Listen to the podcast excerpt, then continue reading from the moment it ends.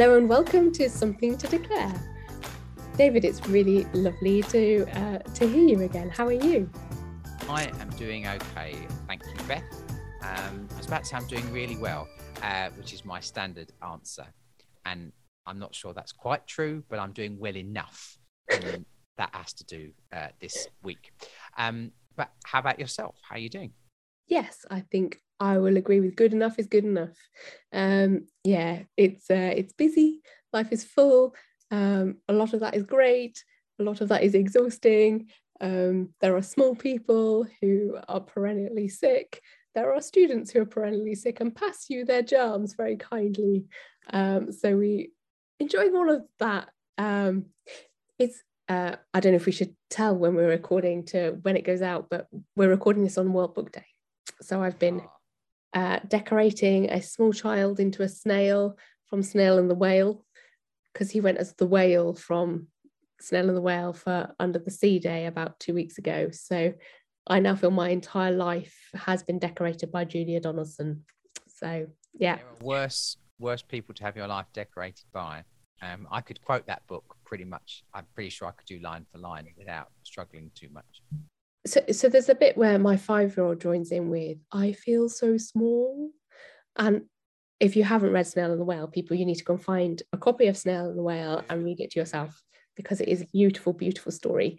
Um, but that awe of I feel so small, and it's just the way he says it, and it's it's the emotion that you still feel when you're 30 something and it's yeah it's just perfection. Yeah and uh, also we we've both taken funerals today the other we've both been involved in um, which is one of those things that I always feel inadequate when I'm preparing for a funeral. That I, you know, I really shouldn't be doing this. There must be people who seem to be better at this, and I'm not sure I have got the right things to say. And every time I get there, none of that seems to matter, and it is such a deep privilege to do. And I drive home from every single funeral I've ever done over the last 20 years going, this is why I'm doing what I'm doing. There's something yes. about it that just speaks to my spirit in a way that I never anticipated they would.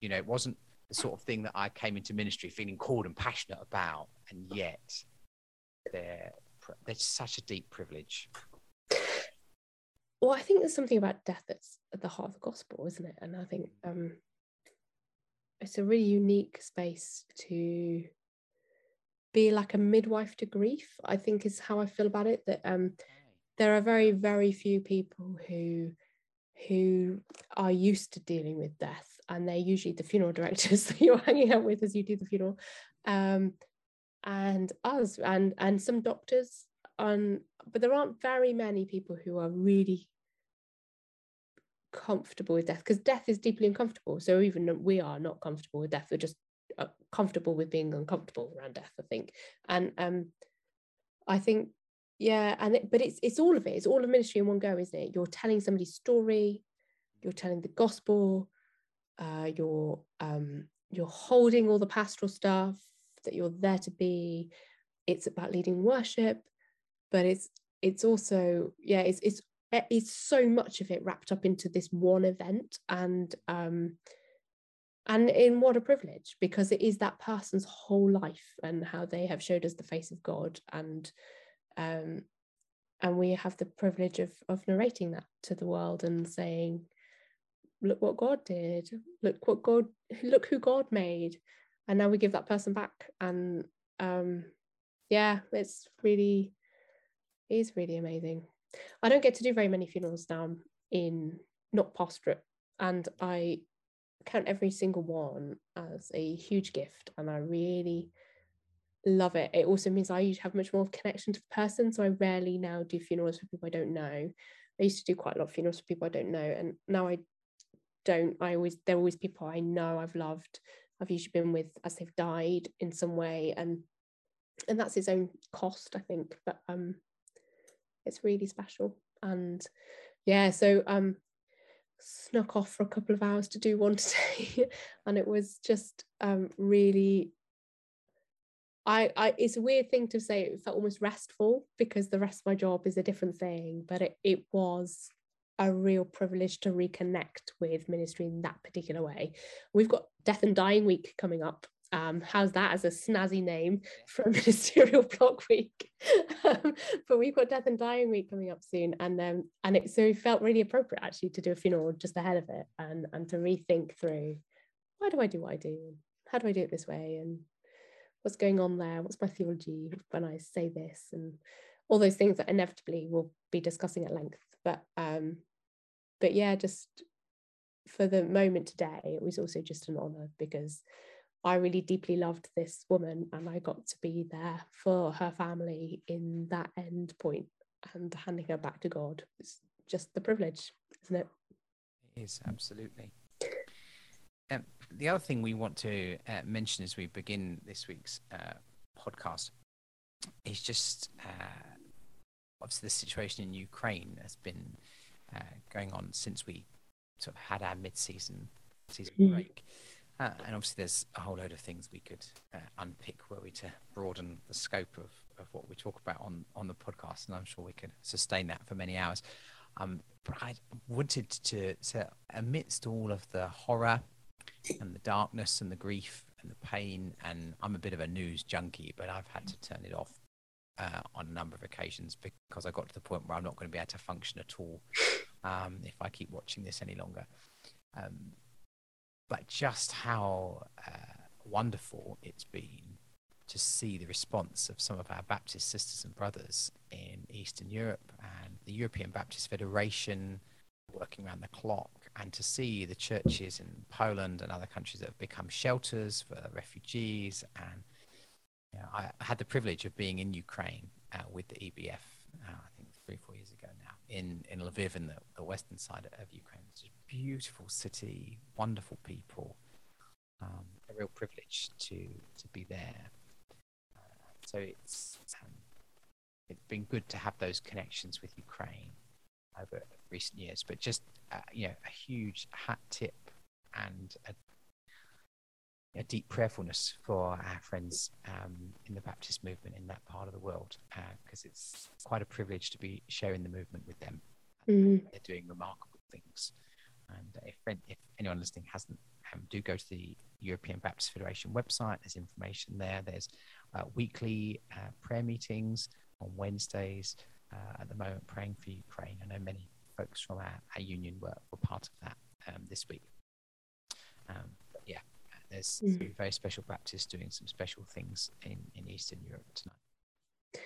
Yeah, absolutely. It is definitely one of those moments that I know we're so local, but we're also so global and those things coming together in a particular way in these particular stories i think that they're so connected into their locality they're able to be this huge vehicle for change and response so quickly. And it's so global that we can connect into their local and just what an honor that is for us. Um i, I yeah I, I texted alan donaldson this morning who's um is it president of the EBF i'm not quite sure. What general secretary. Um and um, uh, just to say, you know, what can I pray for? You know, is there anything specific other than the whole situation?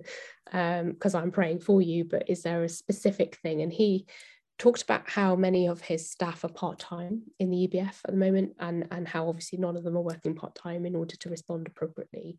Um, and yeah, so I've just been praying for them because I, I know that you know, so often in Baptist life, we do staff teams with everybody doing their kind of half time bits of work that kind of connect together. And then when something like this happens on a catastrophic level, it just means everybody works all of the hours because it's vocational.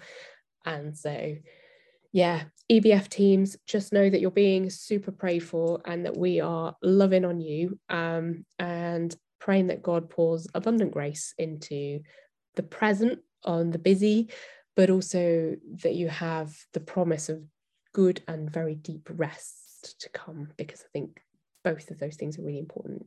So praying for all of that for them. Amen. Um, but we have a guest this week. You had the joy of talking to um, Claire Nichols, the minister at New Addington uh, Baptist Church. Uh, I really enjoyed listening to this. Uh, so thank you so much for recording it. Oh, it's a great interview. Um, yeah, go and enjoy Claire because she's yeah. marvelous. Let's listen in now.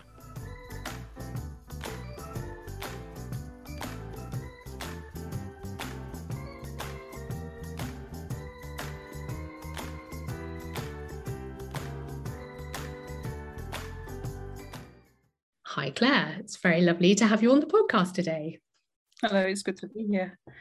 Um, it's really lovely to have you on because I actually know that you actually do listen to us as well. So um, it's very exciting to, to have somebody who's who's actually already briefed a little bit on kind of what we're about and, and doing. So um, so thank you for saying yes to this. Um, uh, yes. Um, other people, Claire, um, will uh, maybe not know you, or um, if they do know you, I think they will know you from uh, the recent Baptist Times article about you, uh, which was telling us about an award you recently got given. Um, I'm going to embarrass you to begin with, so tell us about that award.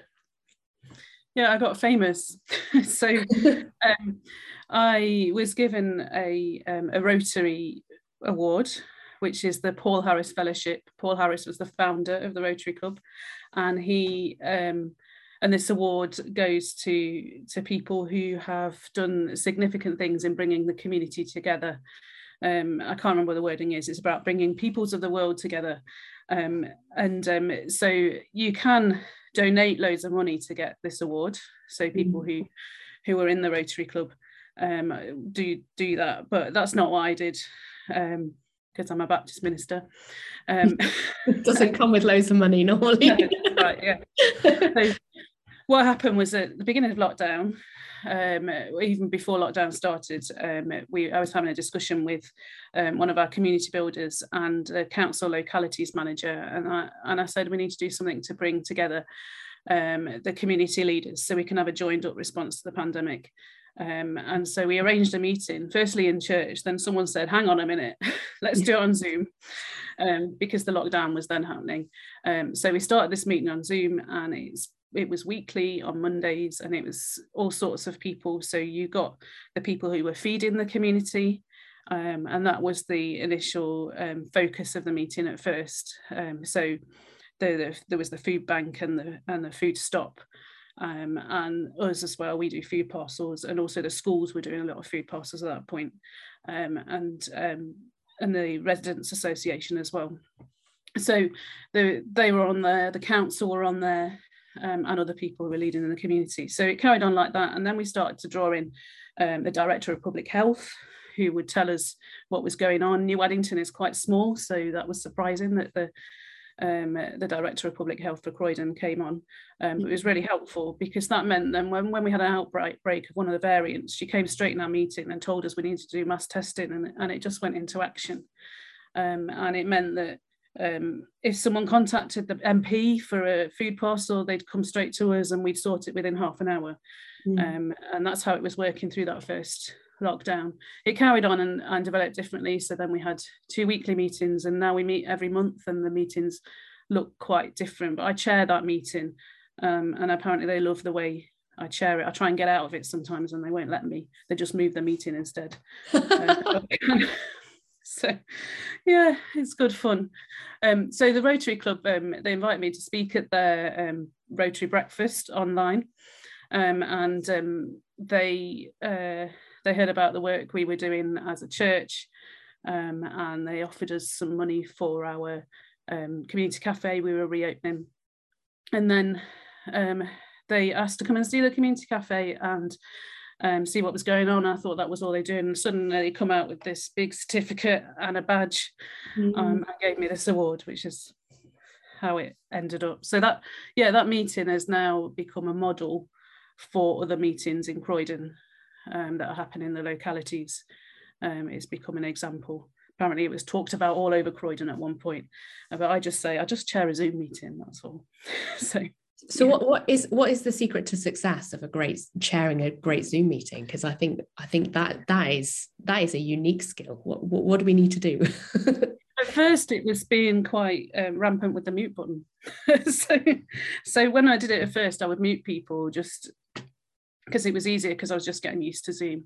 Mm. Um, but now there's kind of an etiquette in the meeting that they don't shout over one another, and I will threaten to mute them all if I need to. Um, and but it's quite a gentle meeting, mm. um, and and I let people talk, but then they if they keep on talking over one another, um, I stop the conversation.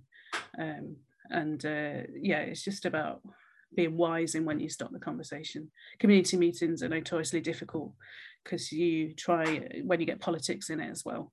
Mm. Um, but we try and keep politics out um, so that it's just about helping our community. Mm. Um, so yeah, I don't know what it is. I think apparently people learn a lot, but I don't, yeah. Maybe it's you. Maybe it's just yeah. um, so you're you're based in New Addington. Yeah. Um, is that right? Um, tell us a little bit about the church, um, how you came to be there, what it's like, what's ministry like there for you. So New Addington is um, is quite a deprived community, and New Addington Baptist Church was um, formed uh, in the mid 20th century. Uh, well, it actually started in the 30s before the Second World War, um, and um, it was then it was slow. It, it was very slow at getting going because the war happened and things. Um, it was planted by deaconesses, one deaconess um, and a group of people because it was a new community. Mm. and then um, it found its it found its uh, a space to be. Um, and then as it was formed, they got a proper minister. They had a couple of men um, who didn't last very long. and then, minister. minister and then they got another deaconess who lasted a long time and really built the church. And then what happened um, once we got some stability, um, then the needs of the community came to the fore and we became much more a community church.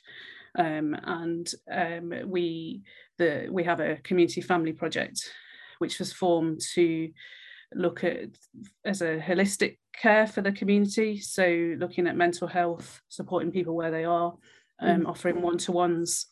Um, we currently have a number of groups that meet during the week um, to help with social iso- isolation. Um, and we support a number of families with food parcels and um, help during the holidays with meals and things like that. Um, yeah, so it's a chaotic community. it's a very multicultural community as well, our church community.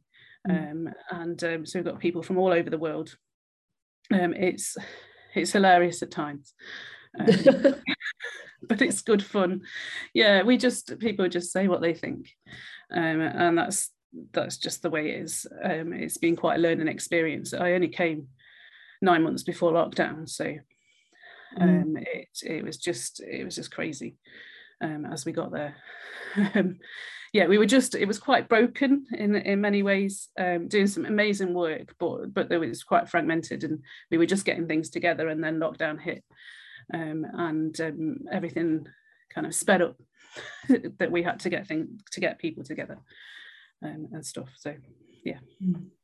So, um, in terms of uh, this church context, you know, you said you moved just before COVID. Um, how has that been different as an experience of ministry to perhaps others that you've been in before? And um, yeah, tell us, compare it to kind of a pre- previous church. Where maybe where were you before, and kind of what's that been like? So before here, I was in a little place called Ramsbottom, which is just north of Manchester. Um, and that's where um, I did my ministering training and then I stayed on after ordination. Um, and Ramsbottom is a tourist town. Um, the biggest interruption during services was the steam train going down the back of the church. It used to happen always in the prayers. Um, and, yeah, and always a whistle, always a whistle. Um, yeah, just known as the Bohemian Enclave um, to me and my friends because it's it's one of those places. It's very foodie. Mm. Uh, yeah, all the cool people live there, that kind of thing. So, so very different to here. Um, it's a very different experience. That was an ecumenical church, a Baptist Methodist church, quite traditional, um, in its outlook. Not loads of stuff going on, um, so I could start from scratch. Whereas moving here, there was lots of stuff going on already. It was about bringing it together and finding some, some stability.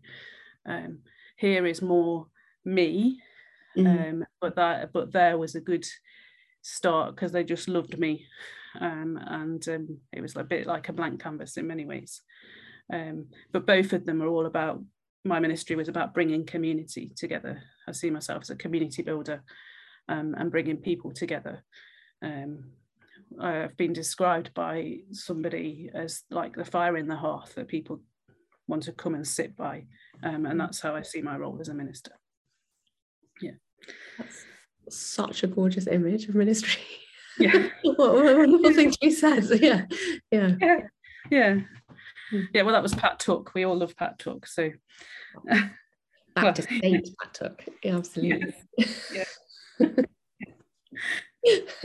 um, and I think, you know, we, we kind of just you know, as we were chatting beforehand, we were kind of you talking about the kind of deprivation and and sometimes people can kind of romanticize experiencing ministry in a more kind of deprived area over and against a kind of perhaps a more middle class area.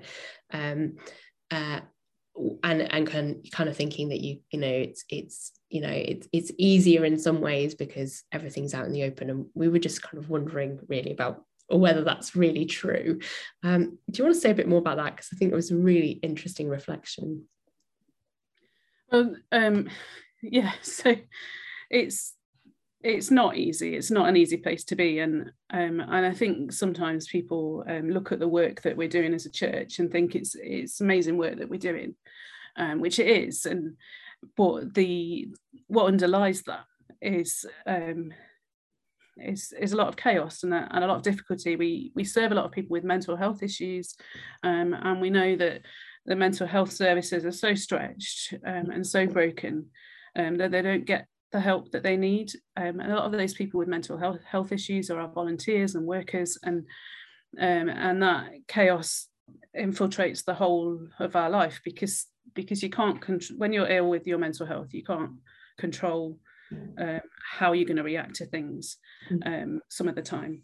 So I did mental health first aid training last year, and I and as I was going through it, I realised that in a year in the job here, I had learned I'd actually done all the on the job training because I'd I'd actually encountered all of the things that came up in the mental health first aid training. Um, so you've got to be resilient to be in a place like this, and you've got to be um, strong. And I, I, haven't didn't realise how resilient I was um, until till I came here. Um, and when you have a church, any church in any community reflects what the community is like. Although we're meant to reflect God's image, and um, you you do reflect what the community is like. So where you've got a chaotic and broken community, you're going to have a chaotic and broken church.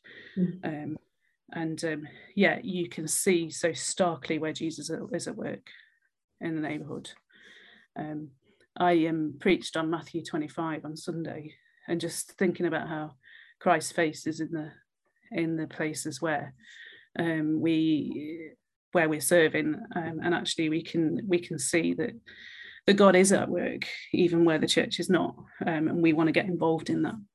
Um, but you can see again you can see it so starkly but then we also get lots of amazing answers to prayer. So we like when we pray when we need more food we pray for more food and and then suddenly we get an abundance and so yeah so you can see that some lots of good stuff going on. Um, yeah. but it is hard work. I'm i'm just so tired as well um, so you when you're in a situation like this you have to make sure you have the support networks um, to to mean you get rest, mm. um, otherwise you will burn out very quickly, um, which I think a lot of people have done. Yeah. I think, and I think through COVID, a lot of people are feeling really exhausted in ministry at the moment, aren't they? Um, mm. um, what do you think? Um, what do you think good support looks like? Um, what would it be for you? Well, for me, I'm, I live on my own, so um, and I'm an introvert, so that that that's fine. Um, but there are some times I would like someone to get to come home to. um, but um, yeah, but I don't think I could live with anyone. So it's a balanced tension, isn't it? yeah, that is true. yeah. Um, but my, I mean, through COVID, my support has come um, because um, I've had people who would check up on me all the time, um, and I was invited to join a bubble with another Baptist minister who who understands it, um, and we just let it all out to each other. But we could do that and keep one another sane throughout this whole thing. Mm. but also, I think it's so important that you that you engage with the local Baptist ministers because they're the only ones who get it. Because being Baptist is unique and special. um, and uh, so so I think that, that that's good support. I think sometimes we complain we don't have support, but actually when you seek it out, it is there. Um, and and I just uh, um, our regional team is absolutely amazing in London, and um, and they they've been brilliant through COVID. Mm. Um, I don't I know not everyone has that experience, but um, that's really good support as well. Yeah. I think um, I think you're right about this this specialness and also the challenge of Baptist life, isn't it? Is that our networks are so organic. So the great thing is, you know, if you if you've got your local people and they get it and they get you, it's mm. great. Um, and that's where, you know, that's where the you know the camaraderie is, and that's where the mm. kind of prayer is. And um, yeah, I think I think that's I think that's a big part of a big part of it is that is that kind of peer-to-peer support that ministers can be to one another and and other Baptists, you know, in, in different spaces and places that have to be ordained. But I think sometimes there is kind of a unique challenge in pastoring the church that other people don't live through otherwise. Um, yeah, we have to tell each other how brilliant we are quite a lot. Uh, that, that's really helped me get through when people have told me I'm amazing, and I don't think it.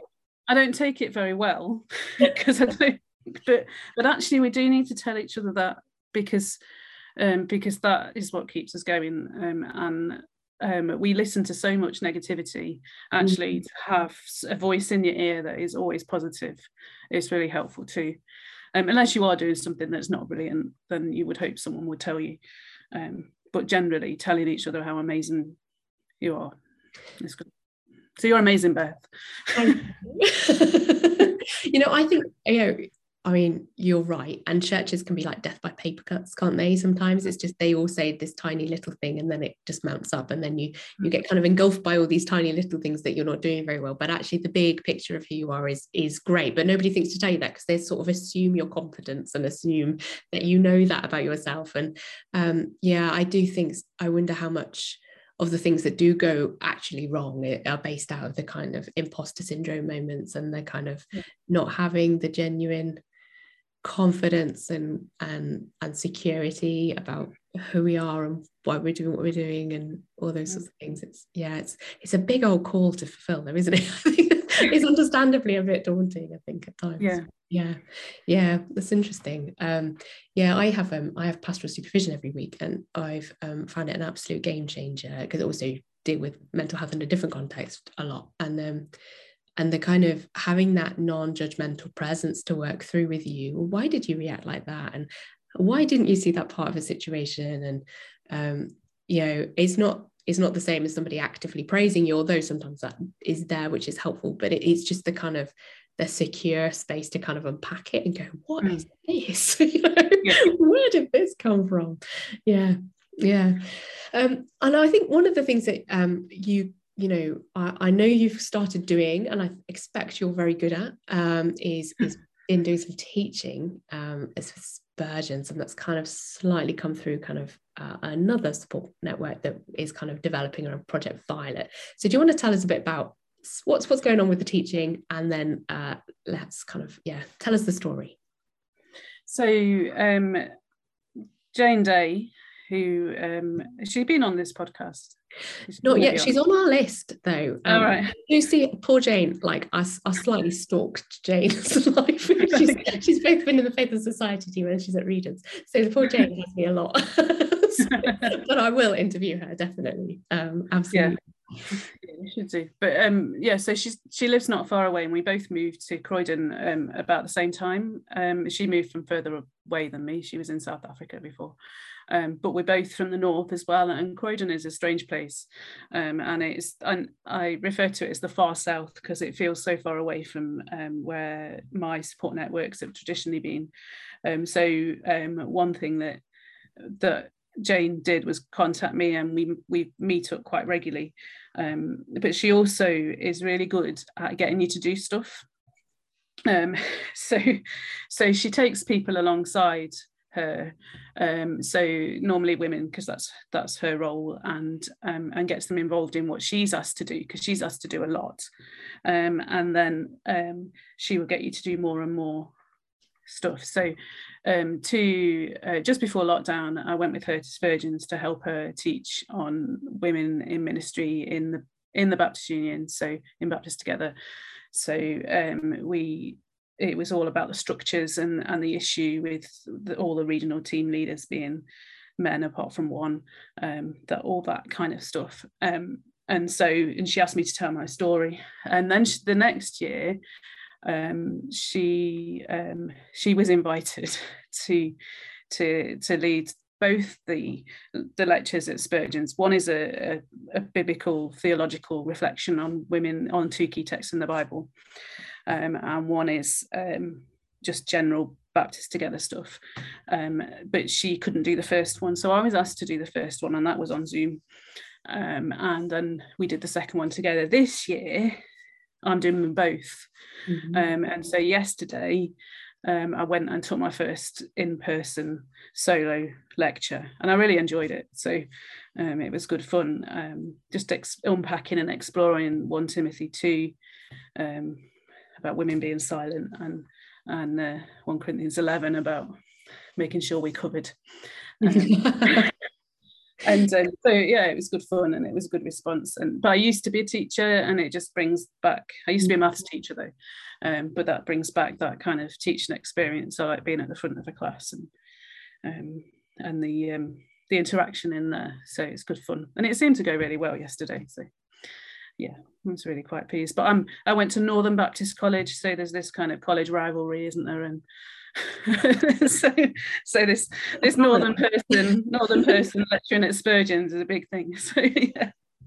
yeah so so I yeah yeah it's funny isn't it although yeah. yeah yeah how did how did you move I, will come back to project violet in a minute but how did you move from maths teaching to ministry tell us a bit about your call Oh well, so I um I first felt called to ministry when I was at university studying maths, um, but I didn't really didn't feel like it was the right time. I probably wasn't confident enough. Um, I remember I was driving to the Christian Union house party, or someone was driving me, um, and he said to me, "I think you're called to ministry, Claire."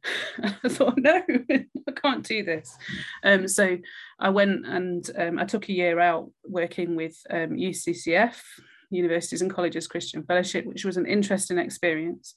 Um, I was speaking a bit about that yesterday, um, where we were told that um, on a number of occasions, this isn't the, the, it wasn't the general kind of UCS UCCF feel where I was, but you go to conferences that women shouldn't be in leadership in churches. So I did quite a big piece of work on going through the whole of Scripture, saying, well, actually they they should be um, yeah, and it was uh, I was told off for some of the assumptions I made and that that I should always have my head covered. So um, by a man, but that was that was just the person who was looking at it. So um, then um, I came out of that and I was looking for a job. And my mum said, um, "Why don't you try and be a maths teacher?" So I thought, "All right, I'll do that." Um, and I did that for um, seven years, knowing that it wasn't a thing forever but the the whole ministry thing just kept coming up people kept random people kept on saying it mm. um you just bump into someone and and then they'd say it um and someone who didn't know you so i started to to preach a little bit um had a really good minister who went through my giftings and encouraged me to preach which was really helpful um, and then i went to baptist assembly one year I started going to Baptist Assembly because I was on the Baptist Union Younger Leaders Forum, mm-hmm. where um, there's some of them were going, so that was really good. And I'd seen women, the young women in ministry in that forum who were doing brilliantly, and it made me think I might be able to do it. So the the thing was on my mind. But I went to Baptist Assembly, and the preacher said, uh, "Women, you do you need to get on with it." And she also said, don't let your mortgage get in the way. And they were my two things really. so my I was that was my biggest excuse was my mortgage for not going into ministry. Um, so I had to do it. Um, I looked at my sister and she said, if you don't do it, I will. Um, and I'm not called to it. so so that's how I ended up going to college and, and training for ministry. Mm. Uh, yeah. So in a nutshell. Well, it's a it's a, it's a kernel of a story. Um, yeah. Uh, so to Project Violet, um, like Jane's work kind of with that, have, uh, how have you connected in in that? In I mean, obviously you've been taking on some teaching. Is is that been something that you've mm. kind of connected with in other ways? Um, so I have contributed my essay to Project Violet. They um, they asked for an essay um, on uh, your experience as a woman in, minist- in ministry, mm. um, and I'm a big supporter of Project Violet, um, and um, I will talk about it to everyone who I see. I think I'm being interviewed for it soon. Mm-hmm. Um, so I'm part of um, a, I kind of slipped in by the back door, um, a leadership training program for women in ministry called Magnify You, mm-hmm. Um, which is about women with potential to to go on to great things or something like that. I don't know what the but yeah, I'm still not quite sure why I'm in it because I, I kind of got invited randomly one day while while they were already meeting on Zoom, but but um, I'm going to be uh, talking about that and the experience of that. So in that in that um, training track, we've had people come and speak to us, like Lynn Green um, and like um, who else? We had um, the Bishop of London come and speak to us the other mm-hmm. the other month, which which was really interesting.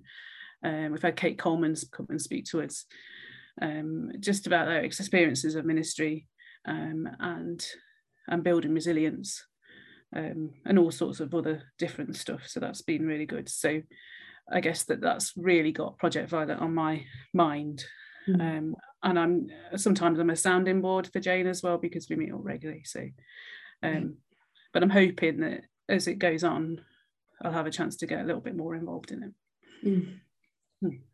Um, I think I just realised that I've kind of launched into Project Violet because it's um, it's you know something that's connected very closely to regions as well, and I um, I haven't actually we haven't really explained what it is, um, and I, there might be people who are thinking, what is this Project Violet, and how do I you know how do I what, what do I how do I find out about that? Do you want to give us like a, a kind of um, you know a nutshell description of, of what Project Violet is, and maybe kind of yeah kind of what, where where people could go?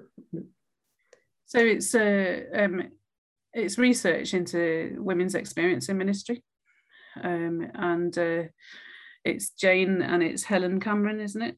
Mm-hmm. Is that right? Who yeah. are um, who are heading it up, um, and they're gathering together. They've gathered stories of women in ministry, um, and now they've taken that people have read them and and summarized them and researched them, and um, and then they it was announced last week that there's um, there's going to be six areas they're going to look into, and it's mainly um, people from colleges and regional ministers who are then interviewing women in ministry on these six areas.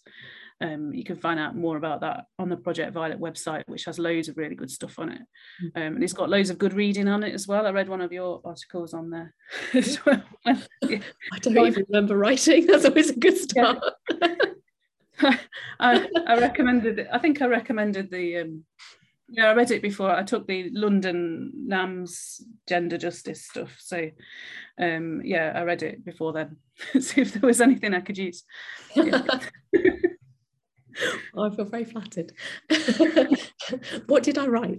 no, don't tell me. I don't want to know. It's like it's like listening to I think it, voicemail. I think it was in your in your masters or something like that. You wrote something, maybe. Yeah. Yeah. I can't remember. Everything falls out my head. So. I think um, I think uh, I don't know about you, but I find I write things about um, things that I should, you know, like they're kind of my lived experience. Is mm. yeah, like um, inevitably seems to be the, the bits of theology that connect most strongly, mm. and I guess that that's inevitable, isn't it? In many ways, um, but I'm kind of in awe of people who like kind of write their all their theological work about kind of third century something or other because I, I yeah I can't really that's that's not who I am. Definitely a practical theologian and definitely it's like oh I'm living out this in some way. How do I make theological sense of it? Um, and so anything I ever write is inevitably come out of, of that. Or yeah. actually the other reason I write things is because Andy Goodliff has made me do it in some way. Okay. it's almost always Andy Goodliff who seems to strong arm me into writing something. So um, yeah yeah, we definitely. I, I, yeah, sorry. no, I was just um, thinking people who are with us, uh, kind of definitely who make us do things. yeah. Yes. Yeah. So um, my uh, my master's was in contextual theology because that's what they do at Northern. So I got told off by my um, by my church secretary for using context too much because because I've just got it drummed into me. Everything has to relate to context, and and it is who I am. Um, I'm much more um, reflect. I reflect on my own context and write from experience, um, rather than um, doing something abstract, which is strange as a mathematician. But I wasn't an applied mathematician, so um, that's why I taught the applied stuff. So that make, does make a little bit of sense. And I think it's also uniquely Baptist, right? Is that we are contextual church. That's that's, that's what we're yeah. meant to be. We're meant to be this local expression um, that this this local thing that we gather as community that um, you know maybe chaotic and maybe um, uh, and maybe graced and hopefully is a little bit of both always um, you know seems to be kind of you know where God does what mm. we are as church and and that I think is always going to be therefore reflective of the local um, uh, and if it's not reflective of the local arguably maybe something has gone quite wrong. But mm. also um, yeah we are we are the local. Um, we're not hierarchical. It's not somebody else deciding how we should be. It's this kind of ground up thing that that you know we we discern the mind of christ. And um i so i think yeah I, context is is so important. I, yeah quite agree. And that's that's one of the big things where I am. So all of these programs you get sold and, and all of that, they don't work in a community like mine because it is it is just so unique, beautifully unique, um, that you try and use something prepackaged and and you have to change it. Mm. Um, the only thing that's really worked since I've been here is the prayer course because it, it is um, very it acknowledges very much the brokenness of life so so actually it starts from a place where we are whereas mm. the whereas a lot of the other stuff you you get halfway through it and you think well it doesn't really fit. Um, because a lot of them are from written from a middle class perspective and it doesn't work in in our community. Um, because so context is so important. I spend so much time writing stuff um, uh, which i quite enjoy but um, i sometimes think i shouldn't need to do that. Mm. yeah and whether it's interesting isn't it that you know whether if you replicate that for others whether then that would be helpful or not i don't know mm. because um, i'm sure there must be other people in similar situations um, who could find that really helpful but then I, how much it's it's so unique to each space yeah. mm. that's what i have got my sabbatical coming up and that's what i'm going to be looking at a little bit um, as to how places in similar situations do worship and discipleship and see how that all fits together yeah. That sounds really interesting. I kind of want to get you back on the podcast after that you found out. I actually, I actually have to arrange to visit them next so. good luck with that. Um, yeah. one of the reasons um, we we know each other is uh, is social media. And um, and um, I'm really um, I, I, I was remembering fondly the time that um, I, I uh, going around Baptist Assembly, Rob was my husband was slightly weirded out that everybody seemed to know who he was, and um, he was expressing this thought to me, and you wonderfully chipped in from behind him. Yes, I know who you are, Rob, and. Uh, and it was it was very very funny um, for me anyway uh, I thought it was very good um, so um, I, I just wanted uh, kind of thinking about kind of how we how context kind of locates us but then kind of how do we create relationships and all that kind of things. You, I wonder what um, you know social media is like for you and, and kind of as as a kind of resource or as a forum. I don't quite know how to explain it. It was how do you use social media? I um I have a love hate relationship with it. Um, so particularly with Facebook, Facebook drives me mad sometimes. Um, but I love Facebook because it it brings people together um, if it's done right, and it can be a positive place if it's done right. Um, well, in right in my opinion. so, so yeah, so I just because I'm on my own, I just use it to share share with my friends and family what I'm doing, um, and then my friends and family expands to to church life as well. So, um, so yeah, it's so I use it just to just to share some of my life, mm. um, because I think if people are going to trust you, they need to know something about you.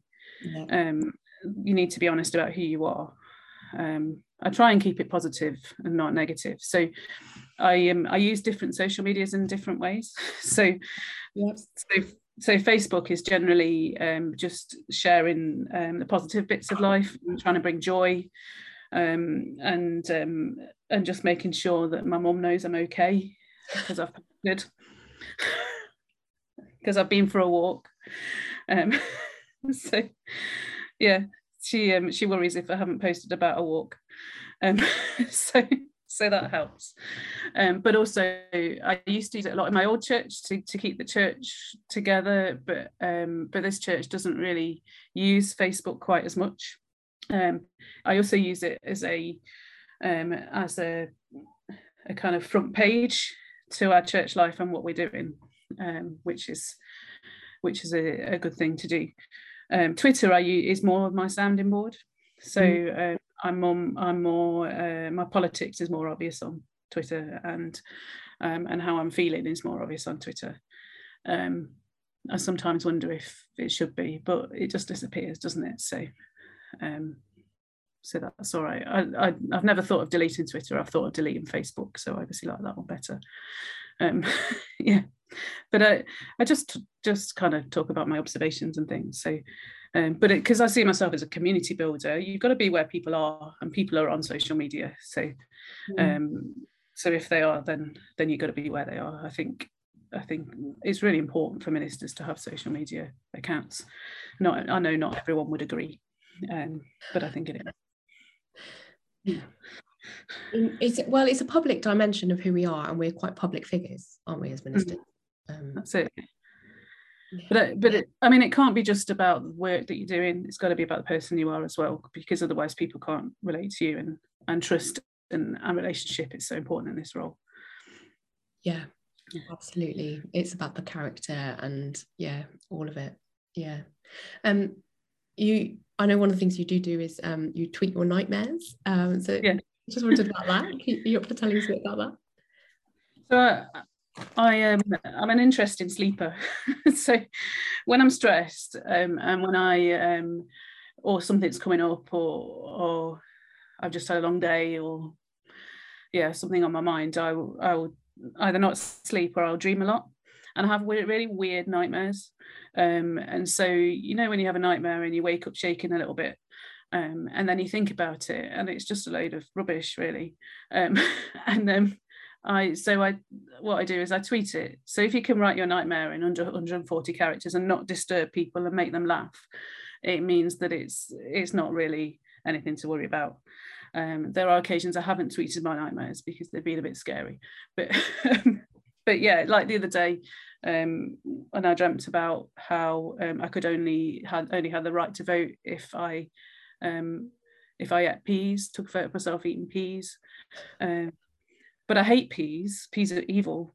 So they, so so they, so then they told me I could go to Poundland and buy frozen peas um, uh, instead and have a postal vote, but they wouldn't. But they wouldn't let me in Poundland. So I had my right to vote taken away because of the peas. Like you can't explain that, but it was just a it was a horrible. I just felt awful afterwards, but I tweeted it and felt better. I guess it showcases the absurdity of what our brains put together in, yeah. moments of anxiety or, or yeah. kind of distilling whatever it is that we've been living yeah. that day. Had your day involved right to work for any chance? that was the night before I was going to teach at Spurgeon's, so put those two oh, together. Oh, okay. Well, I don't know. Maybe they weren't going to let you into Poundland. don't know. Don't know. Let me into yeah, That's the most bizarre one. That's the most bizarre one I've had lately. yes.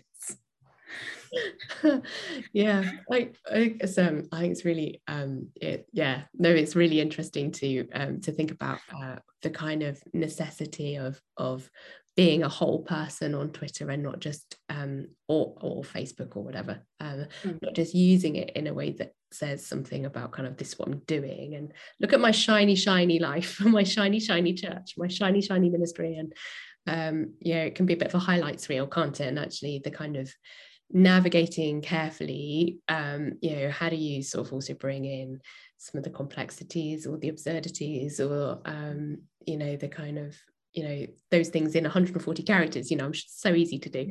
But um yeah um i know um I know some church Twitter spaces can become a bit heated, and I always think that actually Baptist Twitter is a really rather lovely place to be.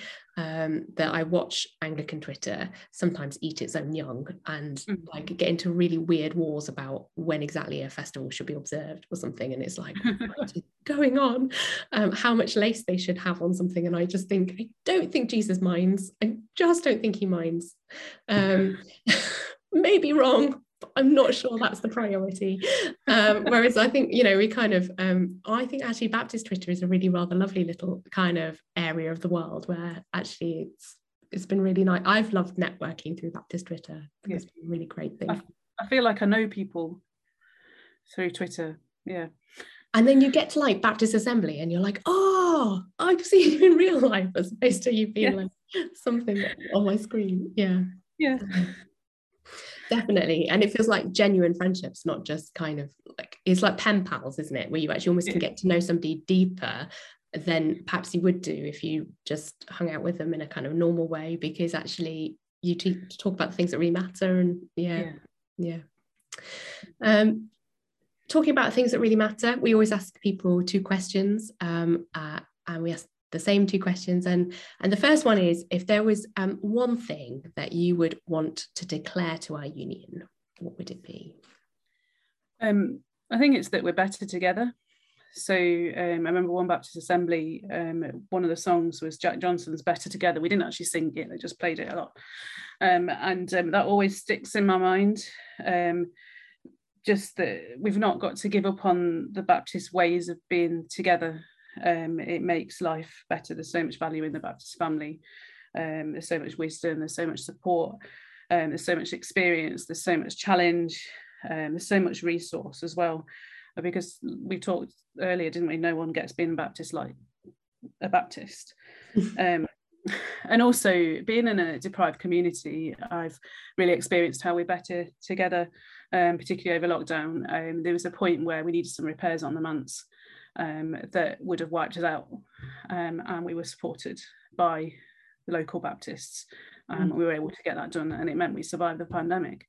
Um, and I think as churches, we need to be aware of those around us where there is work going on that's really good, but where resources might be lacking. Um, and I think that the the Bapt- if the Baptist network is working really well, um, then we notice one another mm. um, and we stand by one another, which is really, really good. And I was just so grateful for that, um, that that time, the way that that we've supported one another um, around here in Croydon and beyond. Um, and um, and also we're better together. the context of where we are, which we've talked about as well, we're better working with our community and seeing where God is at work in our neighbourhood, rather than trying to just implant something in. Um, I think some Baptist ministers will go to a new church and um, try and change everything. Mm. Um, and that's not what we should be doing. We, we should be sitting where we are um, and working out where God is at work already um, and, um, and understanding the community that we're in. So we're better working with the community and not against it. Mm. Yeah. Mm. Absolutely. Yeah. So, um, if Baptists have one thing to declare or have something to declare to the world, what would that be? It's the same thing. so we're better together. I've got a hashtag better together as well. I often hashtag it. we're better together. So when Baptists are working at the best, um, then we live amongst the tensions of the Declaration of Principle, um, which has Jesus at the centre, um, but is designed to help us thrive even if we disagree.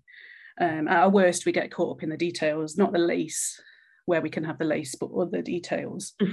um, and we block others out. But if we can, um, but if uh, ecumenical communities and our communities could could stand together in their disagreements the way that the declaration of principle is made, meant to help us stand together in that then we can better together see how the world is could be transformed which is something i've seen in the community meetings that we've been having here um, that, that people haven't fallen through the gaps because we've been working together. Um, and i'm just so grateful to be part of that. Mm. thank you. A fabulous answer. Well, um, it's been an absolute delight to talk to you today, and um, I uh, uh, thank you for coming on and um, sharing a bit of your life and um, taking this time out to just to reflect with us about your Baptist experience and where you're situated. And thank you for being such a, a big supporter of the podcast. We really love that you support us like this. It's um, really delightful for us to have people who think this is a, a better together moment. Um, and that's why we we kind of invented it really was definitely this like we think there's something really special in being Baptist, and we think it's actually the other people who are in the Baptist life with us that, that actually is this relationality thing that um, yeah we want to, to kind of celebrate those stories and those people that we uh, we loved being Baptist with. So um, Claire, you're one of the people we love being Baptist with. So please add that to your fire. Um, and um, and we we really look forward uh, to hearing um, a bit about how your sabbatical goes as well. I hope that goes really well, and um, look forward to yeah learning from that. So thank you very much for coming on. Thank you. Thank you for having me.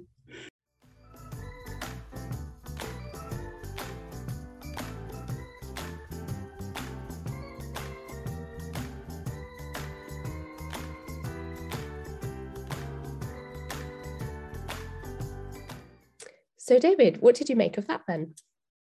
Well, I loved uh, listening to your chat um, with Claire. It's a little bit of nostalgia for me. The church I was in before moving to Shoebury here is sort of the next door Baptist church. New Addington was in our cluster group, and I know folks in the church um, where Claire is. Um, but how wonderfully articulate Claire is, and, and has this gift of phrasing things in such a way that just just made me think more people need to listen to Claire. She just mm. has. I just wanted to listen to her more, and um, I pray she'll be given platforms to share her wisdom with the world. Uh, so I, I really, really enjoyed enjoyed it. Um, there were a couple of things I specifically picked out that I thought it might be interesting to, to talk about. Um, and the first was that the sort of the metaphor, the image that Claire spoke about. Obviously, picking up on Pat's wisdom, and as we uh, acknowledged we all demur to Pat's wisdom. Baptist saint, I think was the phrase I used. Yeah. Baptist saint.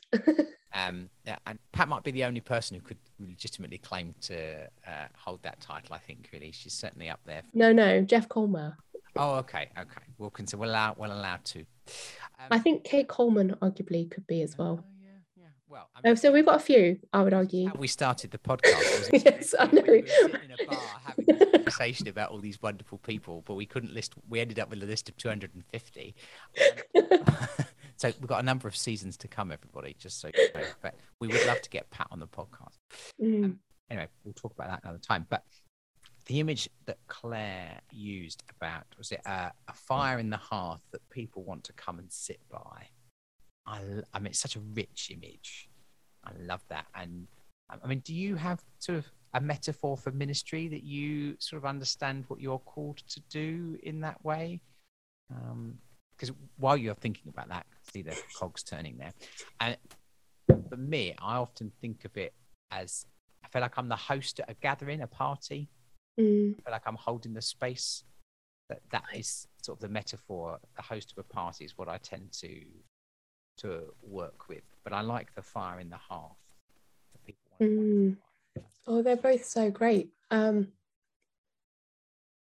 I've had such different ministries. I'm not sure I have a like a theme that sat through all of them. Apart from no, I do. I've always had this idea that I'm called to have a foot in both camps of academic world and ministerial world. Mm-hmm. That um, that my ministry uh, would always lose something if it didn't have a, a kind of an academic angle at some point that I had to think theologically about what I was doing, that that was part of my soul, that that was part of my core. But also that i'm also always meant to have a foot in in the real so that my my academic theology like i couldn't just just be and there's no just be an academic theologian i'm sure but i couldn't only be an academic theologian. I would lose everything that i am meant to be about at the same time because it would the the point is that any any theology i do academically is always about rooting back into the local church, rooting back into the real, uh, rooting back into ministry. And so for me, it's about um, the both and of those. I've always had this idea that I'm meant to have a foot in both camps, that I don't know what that means, trying to straddle both of those spheres. And it's had very different looks in very different ministries so far, um, whether that's been doing an academic degree alongside training for ministry or you know doing academic work alongside a really poor and very multicultural pastorate, whether it's been about having a role that's been much more kind of focused in justice work and theological thinking, um, but for the local church, or whether that's now, which is chaplaincy in an academic environment.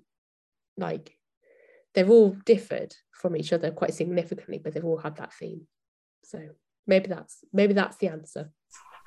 Yeah, well, I I love that, and um, I want to go and sit beside that fire, having oh, right, there, you know, and I know I kind of say all the time that I, I feel like I get fussier and fussier the longer I do this uh, about whose church I could go and be in.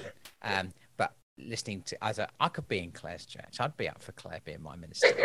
And uh, so perhaps the list is is bigger than I think. But uh, how wonderful to to see how how people around her responding, and I think that ties into that sort of community building mm. ministry that Claire spoke about as well, because you can't do that if you don't have something of that warmth. I don't think yes do that effectively, and so I think that that ought to extend at the risk of overstretching the metaphor, but but it, it that is what partly what enables people to to gather around and actually gather around her, and which enables them to gather together and uh, just such a, a, wonderful thing and see that recognized you know by the council and rotary and whoever else you know. Yeah. Quite, quite something. And anyway so it's a, it's a metaphor i've not heard before but i shall chew on for some time. Oh she just sounds so skilled doesn't she? Like skilled is a good word the the way she was describing like chairing those meetings and and I was trying to be like, well, what what is the secret here? What are you doing? And she was like, oh, I just do it. And I'm like, yeah, you just just just managed to make a really complicated Zoom meeting work that superbly. I mean, yeah, it's clearly, I mean, it's clearly a real gift. Yeah.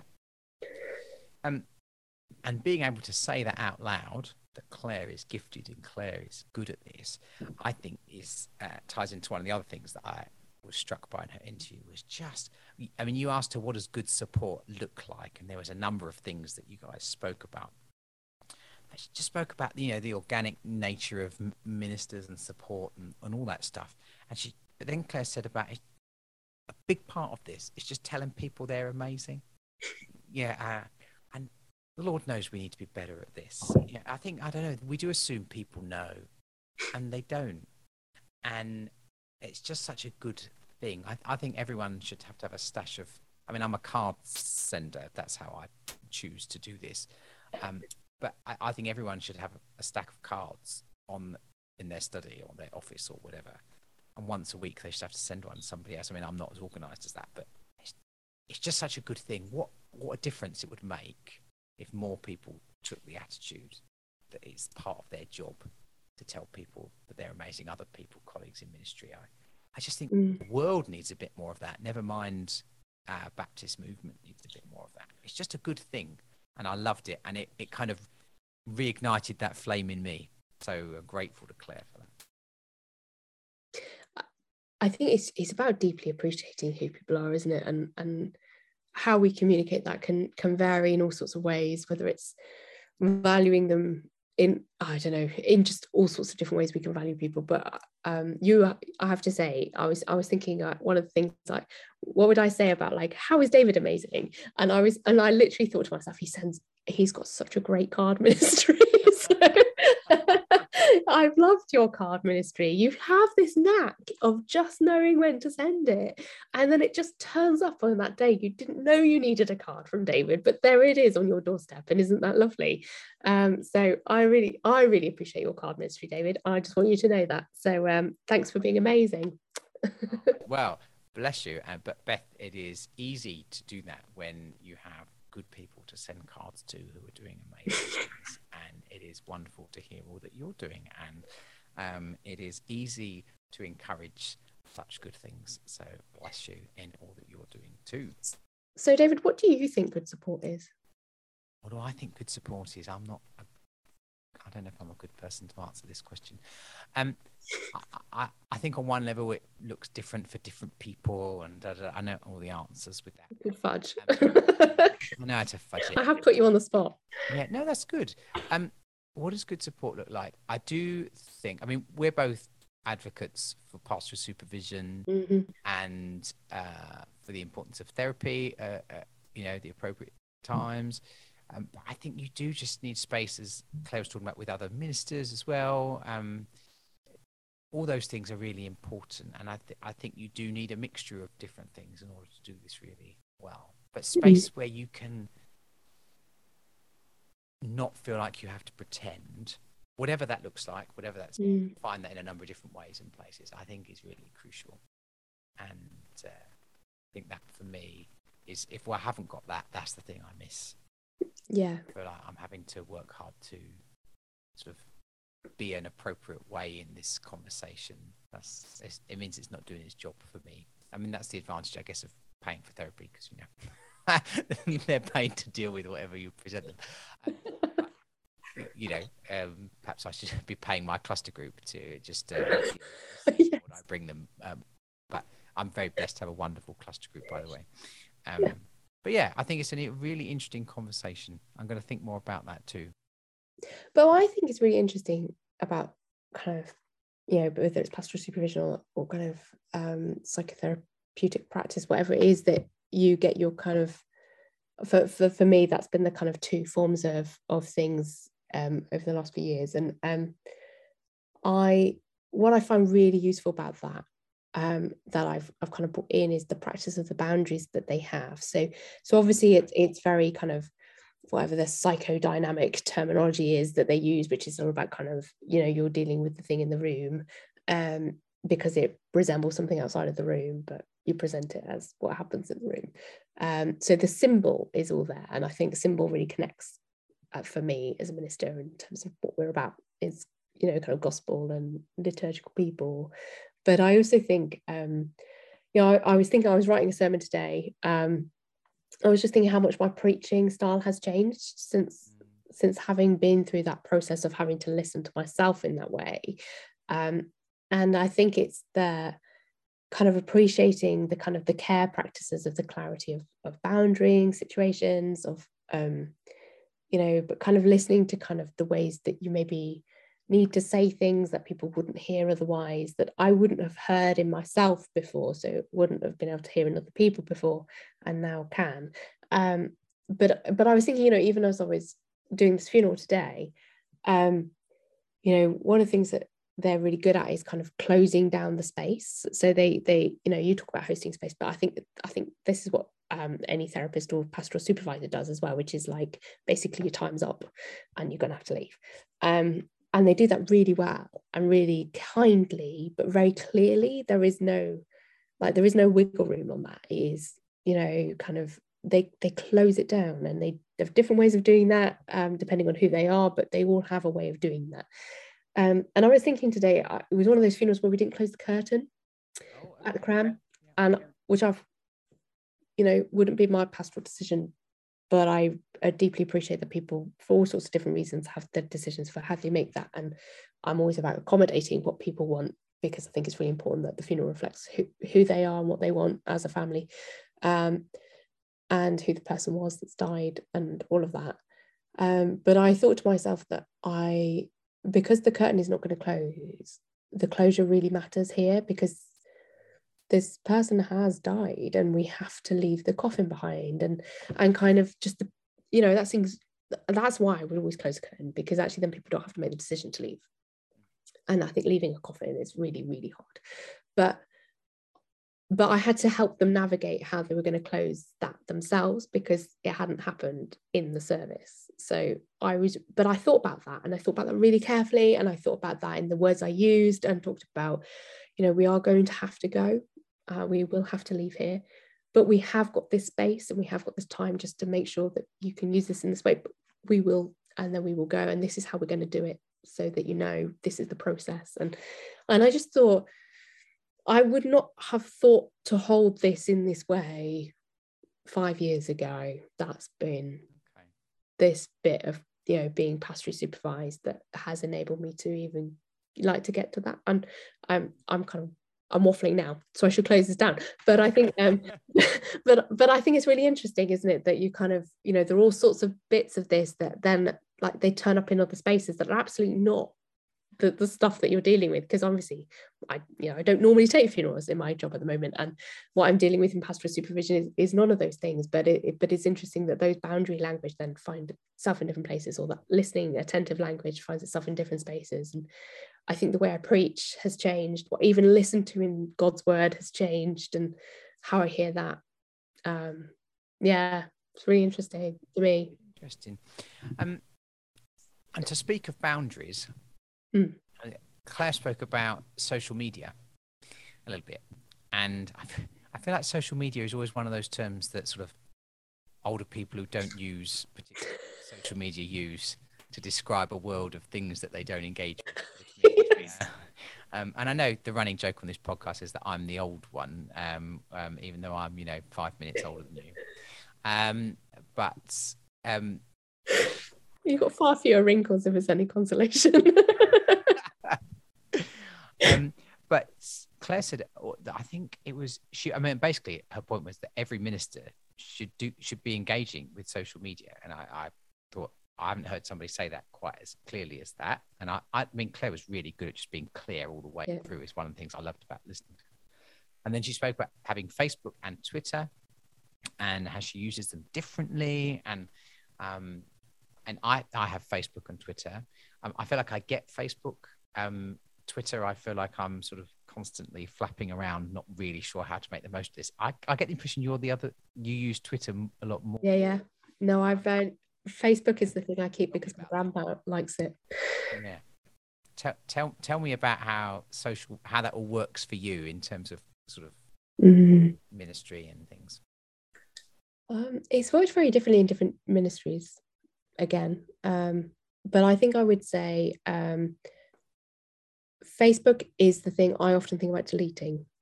Like, why am I on this? Is there any point? Um, so same as Claire then. Yeah, and also, um, can I can we say this? I'm going to say this. There are quite a lot of Baptist Facebook groups, of which I am not allowed on most of them anymore because I worked for the union, and it turns out you get ceremoniously dumped from quite a few when you work for the union because apparently that's a thing. And like you don't need the support of those groups anymore because you don't count as a proper minister or something. I'm not sure what it's meant to be but um i'm not bitter. Um but i find i do find quite a lot of them are not always as illuminating as i would love the baptist family to be in a virtual space especially when that's a fairly public virtual space. So some of them are fairly public groups and i think um, we don't always get that right. Uh, I the reason I stay is because there are a couple of groups, and I have to say they're actually all female spaces um, that I've really loved being a part of, and have been really helpful in illuminating parts of my ministry, and that I stick in because they're deeply precious to me. And in fact, one of those groups, particularly um, quite a small one, which is a, a prayer support group for a few of us, I um, that's that is my reason for still having Facebook. I wouldn't have Facebook otherwise. Um, although my grandparents are big fans of Facebook and do love it when I put pictures of kids up. And I have to say, I do find that easier as a kind of public notice board moment of my life than trying to remember to text everybody the same pictures of the snail and the whale costume in World Book Day times or whatever it is. Um, so Facebook is that. And then I think Twitter has been something I've also used politically quite a lot because of JPIT stuff and like used it to try and campaign at various points and I'm is more I think I'm I'm less thoughtful and more on the go with Twitter. Um, I do sometimes think, should I be on there? Should I not? Um, aware too that um, you know you have less control over who follows you and all that kind of thing. I mean, I could close it down and make it private, but um, it seems to slightly defeat the point. Although I'm aware, so uh, I did some filming for something. It's going to come out in a, in a few weeks to months time, and um, I'm pretty aware that when that comes out, I'm almost definitely going to make my things private for a while so that I do get that anonymity um, for a bit. Um, but I have Instagram. We haven't mentioned Instagram, and obviously, I'm not cool enough to be on Snapchat or TikTok. I should say, like, I am not on anything trendy. I Instagram is my cool, my cool. Um, I have several Instagrams. I haven't got one. I've got several, and I Instagram is the one I really have loved. Um, it's like it's the opposite to Twitter in that it's almost all visual and not at all like not as much wordy, but um, like I like the mini blogs that you can like put with the picture and like like the cleverness of being able to link those things together. Um, yeah, so I've I've enjoyed Instagram. I don't use it as much again just because life has changed. It's busier, but um, yeah, that the kind of creative element of Instagram I've really enjoyed over the years. I've got like a personal Instagram which just has pictures of kids on it. It's got nothing else, and it's um, you know you'd think I was terribly domestic and very boring, but um, never. But I I have another Instagram which I use more deliberately to kind of be kind of a bit more creative and yeah i just really enjoyed that. That's been a, it was a space that for for a point in time was really important for me and i have it still because i mean i don't use it very much anymore but just every now and again it kind of yeah it's nice to be able to still be in that. But i don't really blog anymore. I used to blog and i don't really do that. That felt a bit too exposing. So it's interesting isn't it? Those were the days. It was all yeah. about the blogs i know i never got to the stage of having a blog um but uh, i don't have instagram I made a decision when I start. I was quite late to adopt Twitter as well. Um, I'm quite late to adopt most things really, but um, I decided. It's because you're so old, David. so old. I can, I can barely keep up with Facebook, Twitter, and my two email accounts. In fact, as anyone who's emailed me in the last three weeks knows, I can't keep up with those things. So I decided I needed to not add another platform into my life. Whereas at home, I mean, Anna would use Instagram, that would be her platform of choice, I think, fair to say. Whereas, so, but what Claire was saying as well is that and we find, or I certainly find, Facebook is quite a helpful sort of front door for the church. And we get quite a lot of interaction with other Christians from other places, but also with our community. So we just started mm. a big new community project this week. And a lot, all the promotion where we've connected with people has happened via Facebook. Yeah. Um, and that's been really, really helpful. And Facebook partly because of the age demographic it reaches, I think generally is a bit older than some of the other platforms. That's why I'm probably at home on it. Um, because um, you're so old. yeah, I, there's a whole no, I can't. I will tell that story another time. But you can't leave that hanging. Can I, oh, okay. Well, yeah, okay. We're drifted, but it's good. So we were at college, theological college, so some years ago now, and we had a guest lecturer in. I can't remember what for, and he said, "Who's the oldest person in the class?" And the two people sitting next to me turned and pointed to me, was very confusing for the guest lecturer because I think I was one of, if not the youngest person in the room at the time. And they're like, "Well, okay, if you mean physically, obviously it's whoever it was." But if you're asking who's the oldest person in this class, like mentally, you clearly need to be talking to Dave because he's a woman is and has been for some time. And this sort of became the running joke for most of my life. Um, so yeah, I'm perfectly at home with the grandparents on Facebook. That's those are my people. So we have um, a church Instagram which I set up in lockdown times, you know, because I didn't have enough to do with a week old baby. Um, so uh, we had a church Instagram, and that was very briefly very important for the church. And I think yeah. I tried to train others up and hand it on, and it doesn't seem to quite retained the thing. Uh, and I think it's perhaps that you do need to have quite a unique voice on Instagram in a way, and like you know, it doesn't quite transition otherwise um, if you're not a big corporate account anyway and we obviously weren't because we're a local church um, but the um, we obviously have kind of church facebook and stuff as well but um, we have also got a village Facebook page. I don't know if you have a village Facebook page. The village Facebook page is the quiet joy of my life. And also, it has to be muted because I can't cope with it all the time. But um, every now and again, I like to enjoy the village Facebook page. Recently, in its wisdom, somebody decided to post free to a good home headstones from beloved's grave like to my dear dad type, you know, full like kind of on the grave stones. It was memorial. I, I don't really know how it got there. It was one of those moments of screenshot this in absolute horror me meets like just extraordinary image. Like um yes rural, anyway. rural oxfordshire is a special place. Rural oxfordshire free to a good home memorial stones apparently. I just it was just one of those moments of like i don't really know where we've got to but i think the pandemic has not been good for this place anymore. Well and that is quite something isn't it we, just keep talking about funerals today don't we it's clearly on our heads we we probably should end with a blessing. yeah, we really should. Sorry, world. We're, we're hopefully the news will have maybe not be quite so grim and a little bit more cheerful. And um, yeah, you haven't been buried in your beloveds this week and and all that kind of thing. I, I don't recall headstones on the Shoeburyness Residents Association Facebook page, but um, I think it's my turn to do the blessing this week, isn't it? So uh, we'll end with our season two um, blessing.